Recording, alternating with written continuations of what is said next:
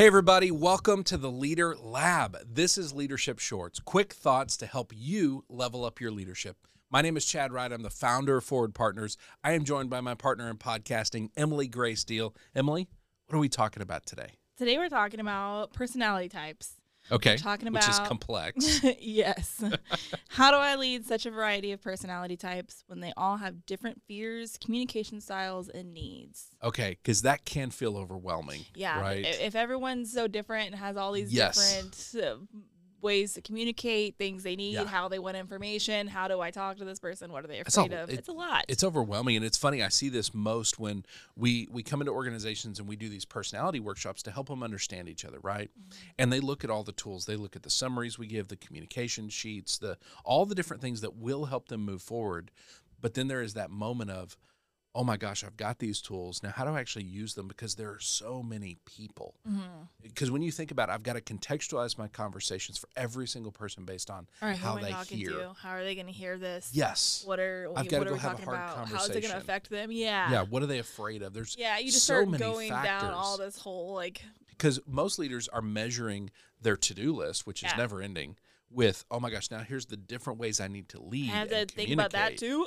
yeah it- it is too much and i think there's a couple things to consider with this the first is again this goes back to episode 24 we talked about inward focus versus outward focus if we have that sharp inward focus to care for ourselves to invest in ourselves really to lead ourselves Mm-hmm. now we can have a healthy outward focus so it doesn't seem so complex to talk to somebody It because doesn't. you're like, okay, what they, how they're going to take this matters. Yeah.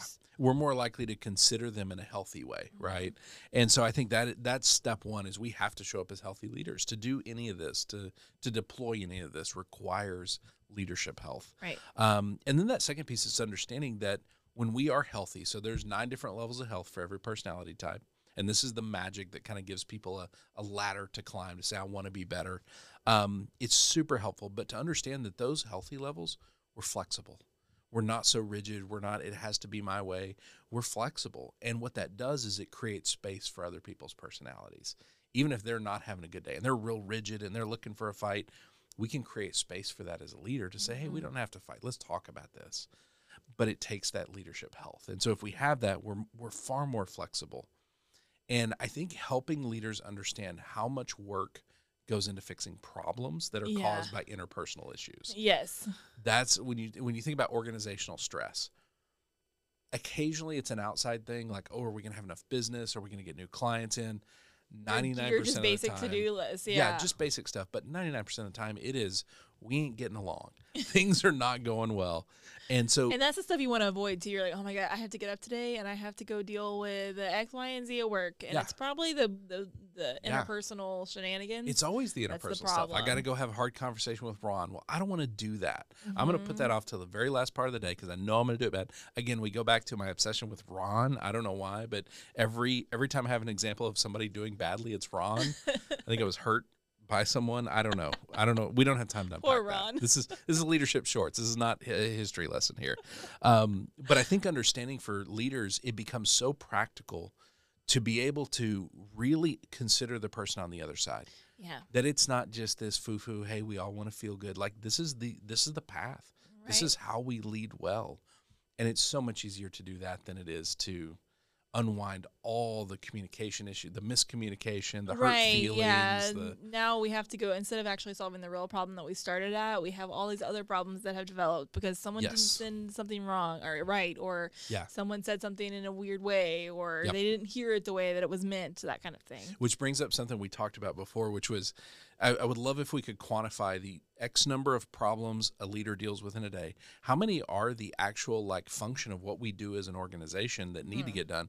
And how many are interpersonal i'm dealing with people problems because we're not from communicating yeah, well. not yes. communicating correctly. and I think it's the majority of that because when people promote, it's funny how often the conversation is, yeah, I see the tasks, but I also see that everything else is just people problems. Now mm-hmm. I am in the babysitting business. I'm in the the constantly developing people and dealing with their issues. yeah. All of it comes from this. If we can learn as leaders how to do this, and I think it, it- over time maybe it becomes more instinctual, right?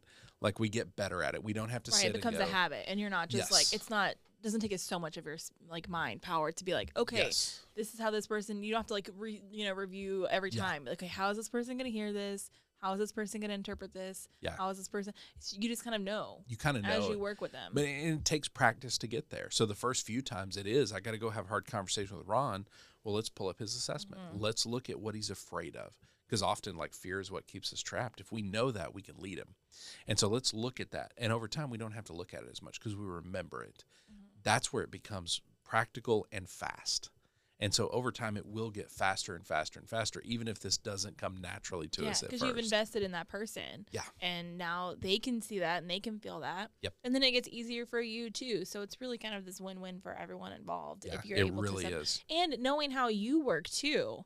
Um, and knowing how they're gonna interact with you. Yes. So it, it becomes a way of being able to handle that. And everyone's personality has a big benefit, you know? yes. So it's we this is not all a negative thing. And that's really have- what we're trying to unlock. Like Yeah. we, we call our workshops unlocking you because it really is let's unlock the potential and make Mhm. sure we're not letting the the darker aspects of our personality come out. Take over. Yeah, let's make sure that we are intentionally choosing to be healthier and it unlocks crazy levels of of impact and productivity and the things that we really want out of mm-hmm. this. And the healthier you get, the easier it is to kind of understand that It and work is. with somebody. That's that outward focus. Yes. That ability Yep. to be able to actually do that and handle that I easier, love it. more flawlessly. Yep.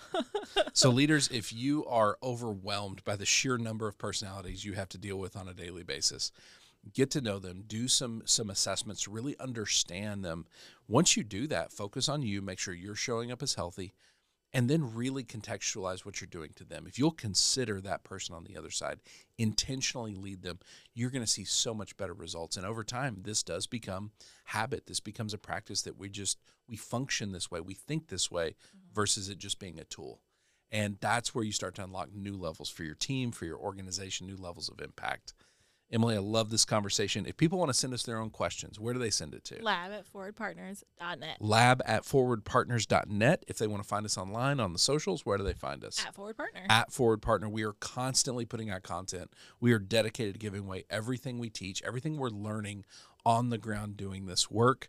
Emily, thank you for podcasting Thank with me.